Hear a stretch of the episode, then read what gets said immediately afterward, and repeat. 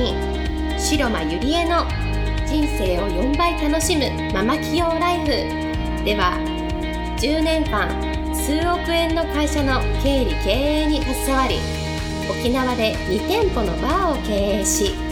カウンセラー瞑想トレーナーとしても活躍している白間ゆりえが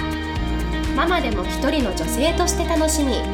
自分の人生を自由に生きるためのメソッドをお伝えしていきます。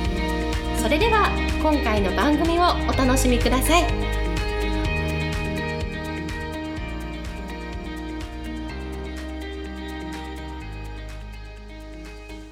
皆さんこんにちは、白間入江です、えー、今日もポッドキャスト始めていきたいと思います。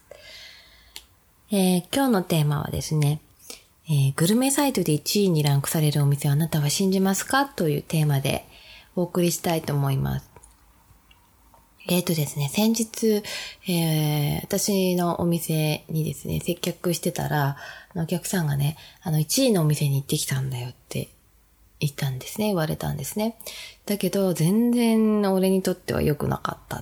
て言われていて、全然こっちの方がいいよね、みたいな感じで言ってたんですね。要は今ってその、まあ、スマホとかね、あのネットを使えば、もう簡単に、まあ、いろんな情報が出てくる、出てきますよね。そしてなんか、えー、グルメサイトとか見ると、ランクが出てくるんですよね、お店の。でも、その情報って、本当に、あの、自分で経験しないとわからない情報なんですよね。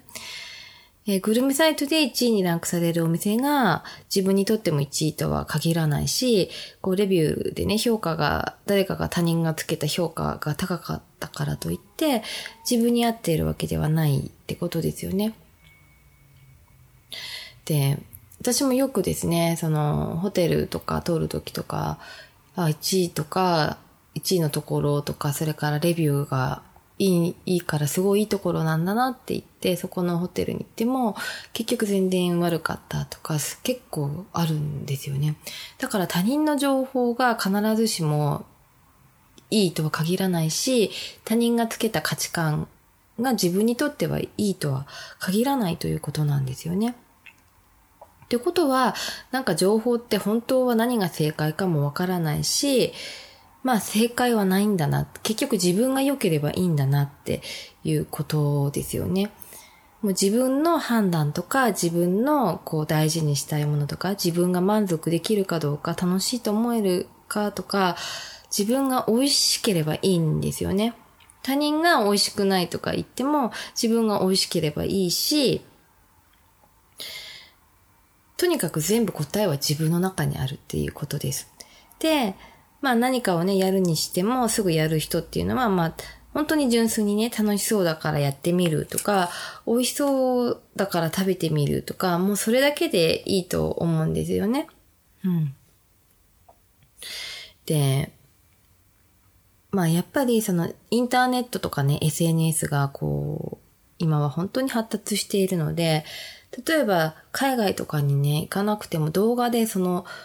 場所、行きたい場所とかも情報とかもこう見ることができて、なんか雰囲気を感じることもできるんですよね。で私もその、まあ旅行とか行くときにたまにこう動画とかで調べたりもするんですけれども、でも、やっぱり映像はすごい技術だと思うんですけれども、自分のね、視覚とか聴覚だけでは、こう感じられない、その場に行くっていうことは、ものすごいこう、体験をすることができるんですよね。例えばその映像とかは、まあ視覚とか聴覚だけでなんとなくわかる情報にしても、その場に行かないとわからないっていうのは、その嗅覚ですよね。例えば変な匂いがするとかまでは、まあテレビから、SNS からはわからないですよね。でも実際にその場所に行って、その現場に足を運んで、その場の空気感とか雰囲気に触れながら五感を使って、なんだろう、その場の物事を味わうこと。もうそれが私は一番大事なんじゃないのかなって思うんですよね。要は何でも体験してみるってこと。自分がやりたいと思ったこととか、ちょっといいなと思ったことは必ず体験してみようっていうことですね。で、まあ、人ってやってみたいと思っても時間が経つといろんな思考が邪魔をしてできない理由をどんどんどんどん探す、探していく生き物なんですよね。自分の直感に従うってことはすごく大事なことじゃないのかなって私は思います。はい。やっぱりそ、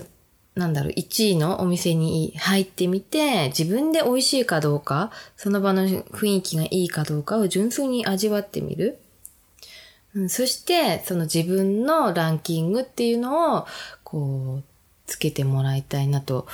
私は思います。もう頭で分かったつもりではなくって、あの、五感で感じ取ってみる。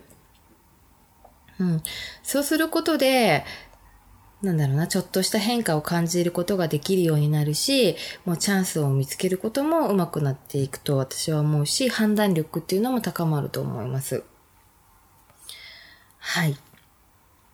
ということで、今日は何が言いたかったかというと、その、他人の情報とか、目で読んだだけの情報を鵜呑みにしないで、自分で体感してどんどん物事を味わう習慣をつけていってほしいなと思います。